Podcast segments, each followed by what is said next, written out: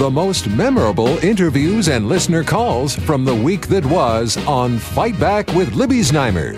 Welcome to the best of Fight Back with Jane Brown. Good afternoon, and welcome to the Sunday edition of the Best of Fight Back. More of what you want to hear from the week that was. On Wednesday, or the morning after some referred to as the Tuesday night massacre, when former cabinet ministers Jody Wilson Raybould and Jane Philpott were kicked out of the Liberal caucus by Prime Minister Trudeau, who cited a breach of trust.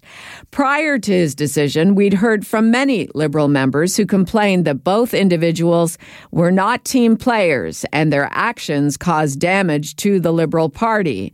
Libby Znaimer spoke with longtime Liberal strategist Bob Richardson and Forum Research President Lorne Bozinoff to get their perspectives. You cannot allow a circus like this just to go on and on and on and on. It had been over eight weeks. There is clearly a difference of opinion on uh, on uh, on the views on this issue, uh, but it, but there was a continued attempt to damage the government week in, week out, by particularly one of those two members. And uh, I think at some point or other, you have to say enough. And if anything, liberals I talk to from coast to coast uh, are supportive of, uh, of, of, of, the action that the prime minister took uh, yesterday. If there are criticisms, it's that he didn't do it uh, uh, soon enough. Yeah. And a lot this of, has dragged on for a very long period of time. A lot of people were saying that he looked pretty weak letting it going on. I well, wouldn't use the other W word, but. Yeah. Uh, yeah, but I'll I'll I'll tell you, it was uh, it went on far far too long. No other party would allow this sort of conduct to go on uh, with and keep their members in. Uh, the Liberal Party shouldn't either, and uh, I think he acted in an appropriate fashion. I mean, the government uh, did a budget. Nobody even knew about it uh, because the week that the budget went on, there was a concerted uh, concerted attempt to pound the government every day. Um, the member of parliament resigned from Durham the next day. Uh, Paul Wells' article in Maclean's was out the day after that. Judy Wilson Raybould was doing something. The budget may may as well not have happened because nobody knows it happened across the country. So there comes a point when you have an obligation uh, to the government and you have an obligation to your party and you have an obligation to your colleagues to say we're moving on. And uh, I, I think the government did the right thing under the circumstances. I am welcoming Lorne Bozinoff, of course, pollster with Forum Research. Lorne, how much has this hurt the government, and what do you see for them going forward? So it's really put them in second place in the polls for quite a while now. Um, and uh, they're so they're down about five to nine points uh, behind the Tories and that that's in almost every single poll that's that's been out there for the last uh, month and a half. So it has had that impact. Um, they really need this to stop. They really need to get this behind them. I know everyone is just telling them the same thing. You've got to end this, and they really do have to end this because this sort of drip, drip, drip does keep giving this uh, story legs. And as long as that's happening, I think it's going to keep the the liberal numbers depressed. What about the opposition? Have they been and are they continuing to do the right thing to take a, as full advantage as they can? Well, the Tories have been the sole beneficiary of this. They're they're up to about forty percent in the polls. That's enough for a majority. So they've definitely um, been, you know, that they've caught the fumble and uh, went went their way.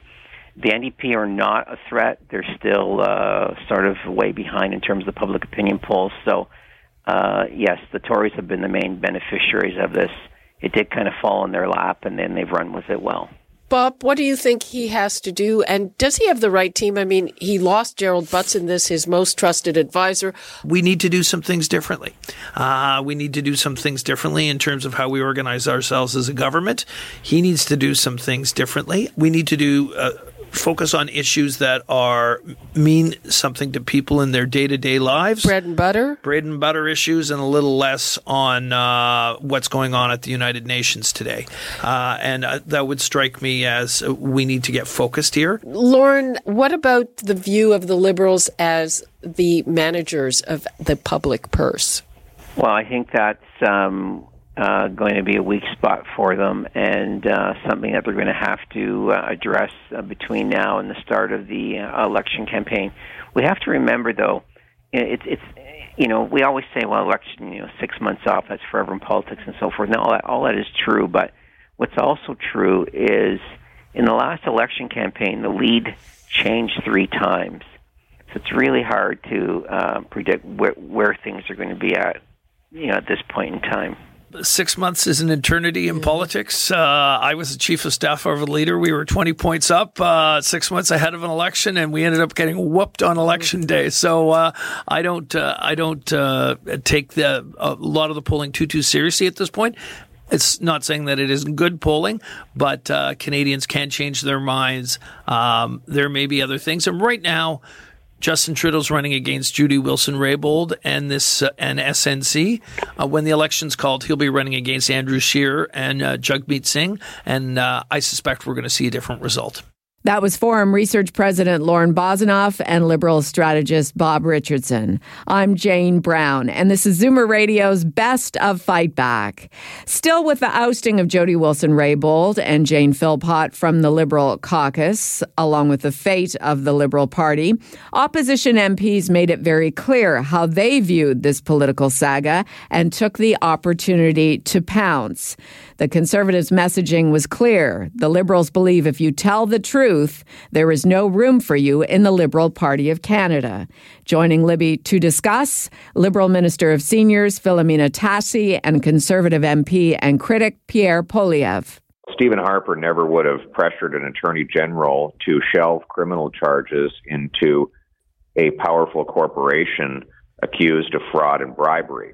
So I think you can say that none of this would have happened if he were prime minister today. Things happen in government, so but again, this hasn't happened before, though. I can I can say I stood up in the House of Commons twice uh, over the last couple of days, and I point I, I spun in a 360 circle and invited any member of the House to heckle out the name of a previous prime minister who had interfered in a criminal prosecution and there wasn't a single MP in the House from any party, including the Liberal majority, who could think of a single example. So, no, this doesn't happen. This is not normal. It's extremely bizarre, and that's probably why the Prime Minister, two of the Prime Minister's most senior and respected cabinet ministers, felt they had to blow the whistle on him.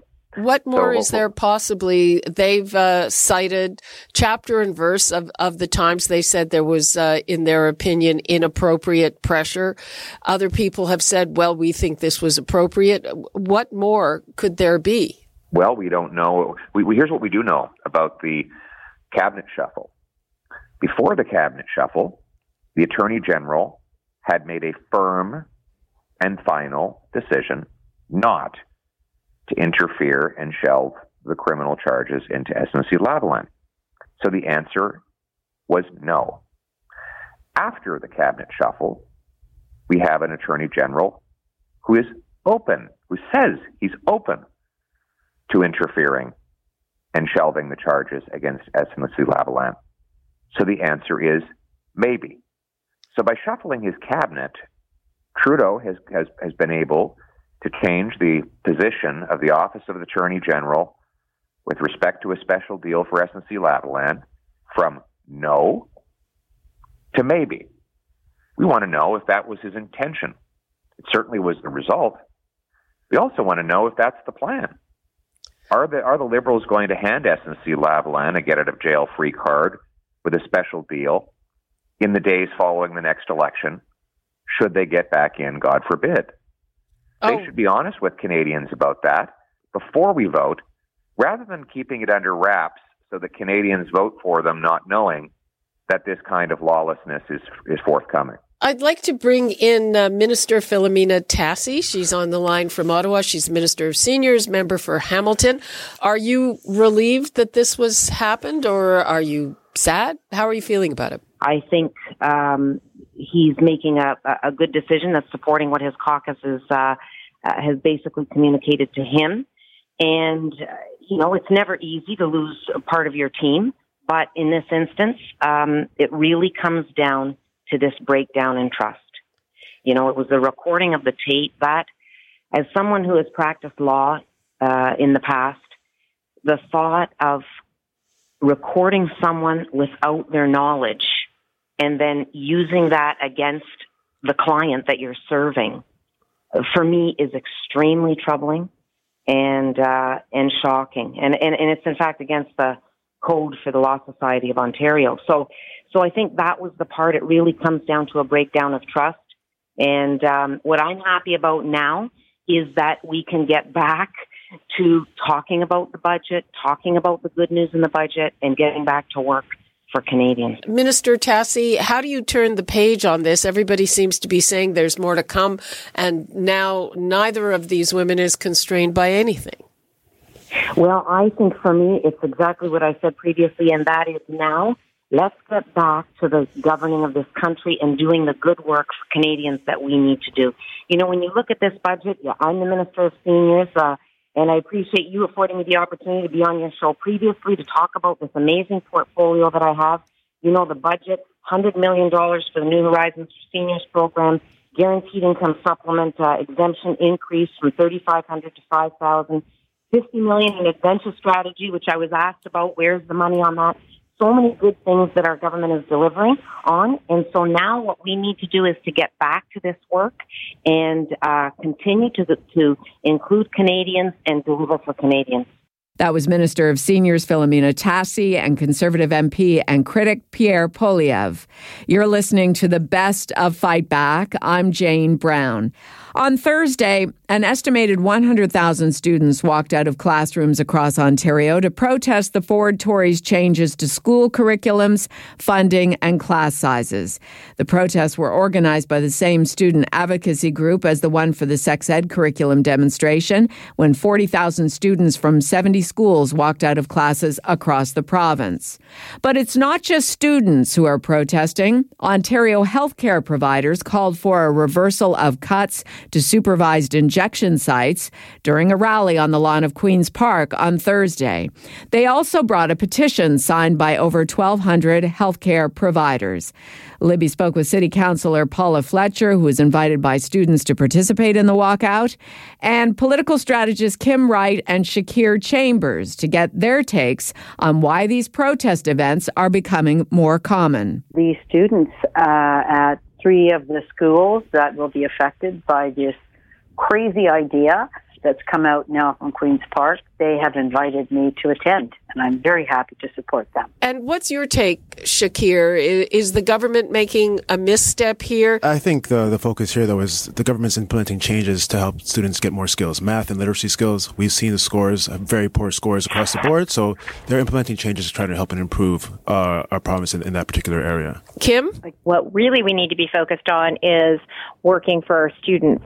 If you go back even into the Harris years when they implemented the EQAO, which is the province wide testing, the concern that were raised by parents and students and advocates across the education sector was that you weren't actually going to be helping students, you were going to be teaching to the test. What we've seen all these many years later is is actually a validation of that perspective. People knew and, and, they understood that if you were just going to focus on teacher testing and student testing, that what you were going to get were uh, teaching to the test, back to rote learning, and basically what real estate agents could sell for fancy neighborhoods. But it wasn't going to improve test scores overall for kids. And what we're now seeing is continue to go back into this more and more students in the classroom and frankly, if the province didn't think that 45 members of uh, council in Toronto was appropriate, certainly 45 kids in a classroom is certainly not appropriate. Paula Fletcher? This is just unbelievable. A bomb has been thrown into education. It started with sex ed, and the students came out and said, What do you mean you're going to give us a curriculum from 1998? There was no internet. Nobody texted. There wasn't all of the issues that teenagers and others have to face.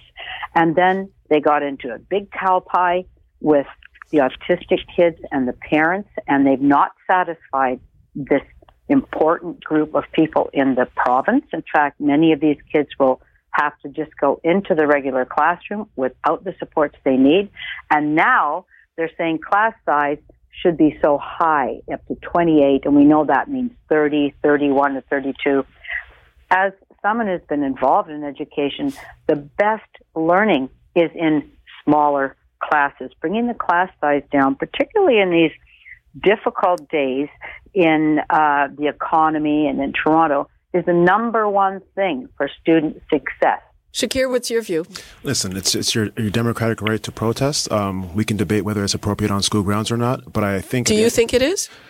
I mean, my personal opinion, it's it's it's appropriate to protest. Listen, kids have have a voice; be, their voice should be listened to. But I think at the end of the day, um, solutions need to be put forth. Uh, this government is making changes because they believe some reforms are necessary. Um, there needs to be an approach to education that works for all kids, all communities. And as I said before, you need to prepare students for the labor force. Right? There are employers and industries that are saying these math skills are crucial. Kids need to learn these skills, and the government is making these changes so kids can learn these skills. Um, I think this is very important. Paula Fletcher, what would you like to leave us with? I'd like to leave you with saying I'm very proud of all of the young people who are so resilient. They know enough to protest something bad that is going to happen, where you would add up to 10 more teens in a class with one teacher. And I think this is blowing up the system and all the rhetoric about the scores. And I heard all of that when I was a trustee. This is just ideological. Save money, take out the money and say we're helping the system. That just isn't true, Libby. Kim Wright? I'm incredibly proud and encouraged by these uh, students that are out protesting. They know what they're talking about. They have well thought out positions and they understand their, their pr- perspective, their lived experience, and are trying to make things better for the next generation behind them. You know, what they're doing is important, and I think they should be validated and, and applauded for it. And Shakir. Um, I would just say, at the end of the day, this government's implementing reforms in education. There's clearly support for the government's position. While Paula and Kim might not support it, I think the average Ontarian is actually very supportive of this. They want to prepare kids for their futures. They want to make sure they get jobs when they leave school, so they're preparing them with the skills necessary in order to get those jobs. So I think moving forward, the government does have its mandate, and it's moving forward in its mandate to implement change where it deems it's necessary. That was City Councillor Paula Fletcher and political strategist Kim Wright and Shakir Chambers. You're listening listening to the best of Fight Back. I'm Jane Brown. With one in five Canadians affected by chronic pain, the federal health minister is forming a national task force to explore the various issues surrounding this type of illness. Ginette Petitpas Taylor says while it's too early to say whether a national pain strategy will be developed from the information that will be gathered over three years, she did confirm eight members of the task force will spend this time consulting with people across the country to get more information on how to better prevent prevent, treat, and manage chronic pain. The first of three reports to the federal government is expected in June. Libby spoke with Dr. Norman Buckley, scientific director of the Michael G. DeGroote Institute for Pain Research and Care at McMaster University, to find out more. The task force is a federal initiative to identify what are the necessary elements of pain care, uh, research into pain, and public awareness about pain that will ensure that the people living with pain get the appropriate care that they need um, going forward. Why is it so difficult? There's a there's a variety of reasons for that. Um, in in part, uh, although there has been Canada has been a remarkable leader in in research into pain and in uh, sort of the most highly cited articles about pain over the last 40 years, um, the actual proportion of research dollars allocated to pain is does not correspond with the magnitude of the problem. Uh, so we, we do need more research into pain. But even when we know uh, what an optimal way to treat pain is, we often don't get that information either to our healthcare professionals in their training programs or to uh, the healthcare providers uh, when they're in practice or some some optimal care isn't even covered by all healthcare systems. And even when it is there's waiting lists or challenges accessing care. Is there one optimal way to treat pain? No there's not one optimal way to treat pain. Um, but there is certainly a great deal known about how to assess patients with pain, how to identify the various components of their pain problems, and then uh, we we describe pain as uh, a sometimes, not always, a complicated biopsychosocial problem where, in addition to some underlying injury, that injury happens to an individual who has certain characteristics psychologically or lives in uh, certain social situations or works in a situation where they may or may not be able to optimally recover or they may need guidance in how to recover. So often the the best care isn't just a medical intervention like a prescription, uh, or it may involve, uh, say, uh, nerve blocks or other treatments, but that needs to be done in combination with education of the individual and their family and access to uh, things like rehabilitation assistance for optimal recovery, for things like occupational or physical therapy, for example. Right. And things like physical therapy and psychological counseling are not universally covered by all of our healthcare delivery systems. And even when they are, there may not be ready access to them. The first of these reports is due in June. What should we expect to see in June? And will it be in any kind of shape to help people who are suffering? Well, I think there's there's several pieces going on, but I think it, it, looks like from the terms of reference, the first report in June is supposed to describe the state of Canada. And I, I think, you know, the, the fact is there has been a lot of research going on. You know, the CIHR funded the Chronic Pain Network, which has put together over the last three years quite a bit of information. Um, there are other activities going on. So I think the task force will have a, a jump start uh, on its first report, which is to describe the state of the art and the, the problems that exist and the potential solutions and where best practice does exist in the country. Every province in the country now, uh, I think almost without exception, has some sort of process underway to examine what they need in terms of a provincial pain strategy. And, and we're incredibly excited that the federal government has shown leadership in putting this task force in place, which I think has a very great likelihood of being able to bring the federal contribution to play on the research and education side and also delivery of health care for the populations where it has that responsibility, for example, the veterans and indigenous populations. And the provinces are in the process of trying to identify their own provincial solutions for healthcare delivery and where collaborations can occur. So I'm, I think the first report in June hopefully will lay a pretty clear picture of what the state of the art is across the country, and, uh, and we'll know where to go from then. And with any kind of luck, maybe this will be a task force that reports back in sooner than three years. That was Dr. Norman Buckley, Scientific Director of the Michael G. DeGroote Institute for Pain Research and Care at McMaster University. You're listening to the best of Fight Back. I'm Jane Brown. Earlier in the week, grocery chain Loblaw announced a ramp up of digital grocery services with a trial launch of a new service that harnesses the power of Loblaw's PC Optimum loyalty program to provide customers with more relevant advertising and reward them for the simple act of seeing those ads while they browse popular internet sites. PC Optimum already provides personalized offers and more than $1 billion each year in rewards to its more than 18 million Canadian members.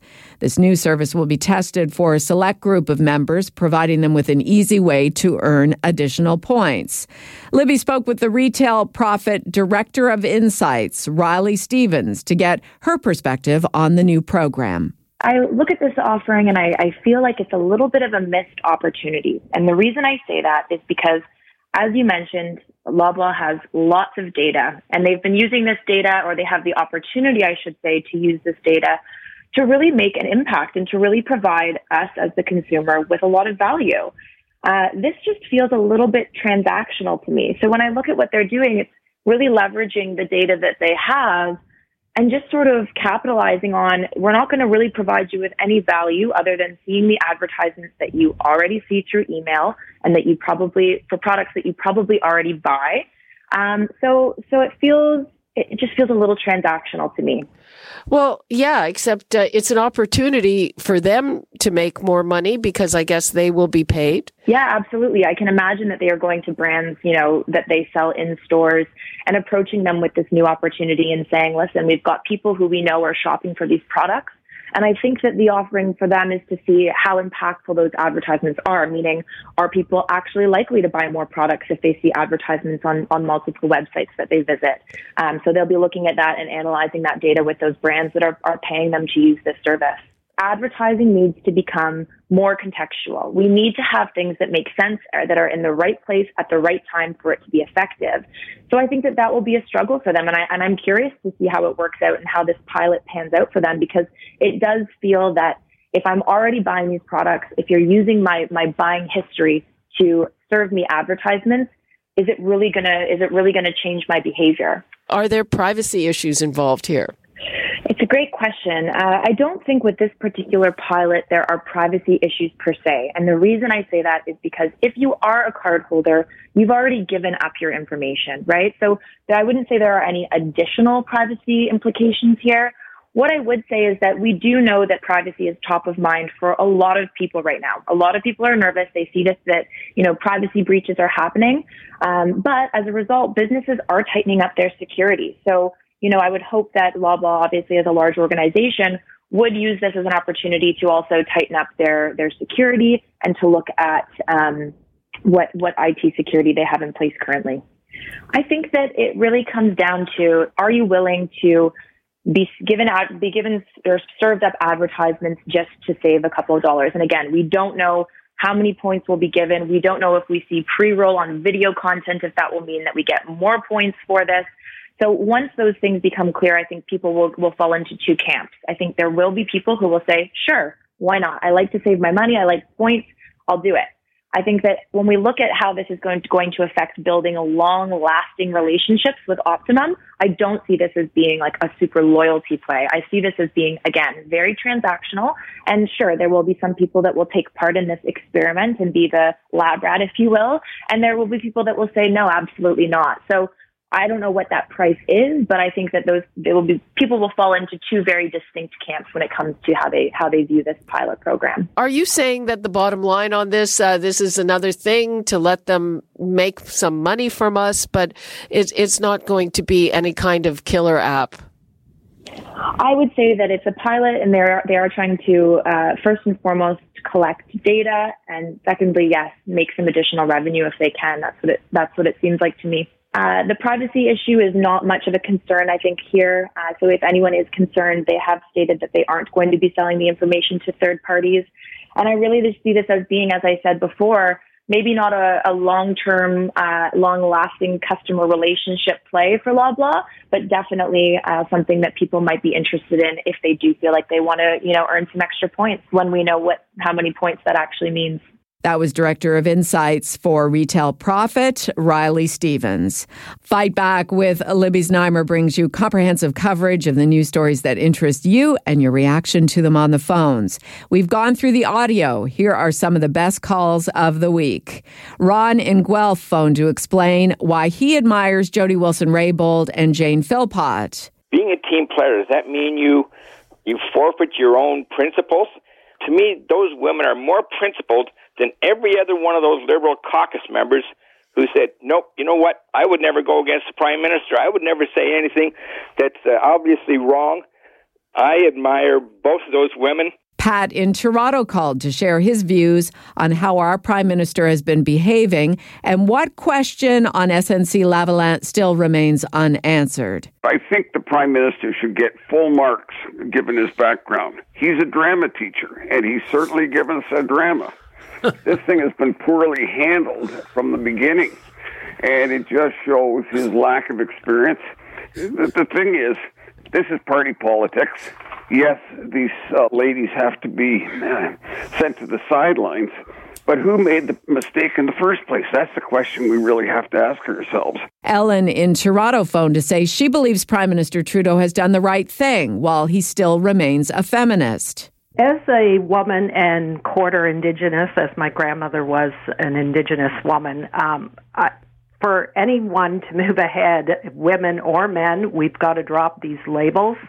And I think I have renewed respect for the Prime Minister because of what he did, and he should have done it a lot sooner.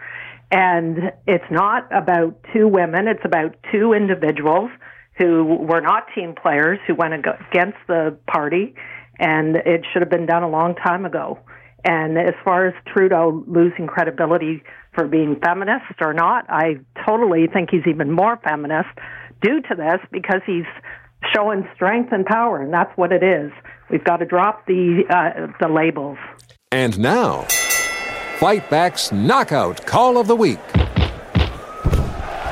Great calls, but the winner of the Fight Back Knockout Call of the Week comes from previous Fight Back caller Dave in Brampton, who was much happier this time as he explained the changes in care he now receives and what a difference this has made to his life. About uh, roughly two and a half months ago, uh, the occupational therapist, my uh, wife's case manager, and they all showed up and they talked. And when uh, the case manager uh, informed me that I was getting 12 hours a month respite.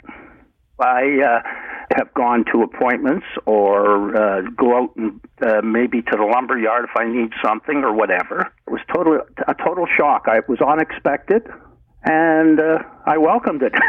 and that proves that the noisy or the squeaky wheel gets the oil. That's just for me.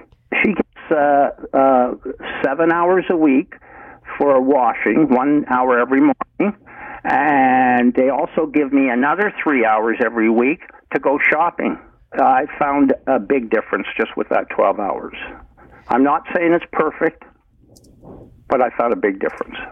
That does it for this week's Best of Fight Back on Zoomer Radio. If you'd like to qualify for the Fight Back Knockout Call of the Week, phone us noon to 1 weekdays at 416 360 0740 on Zoomer Radio, AM 740 and 96.7 FM in downtown Toronto.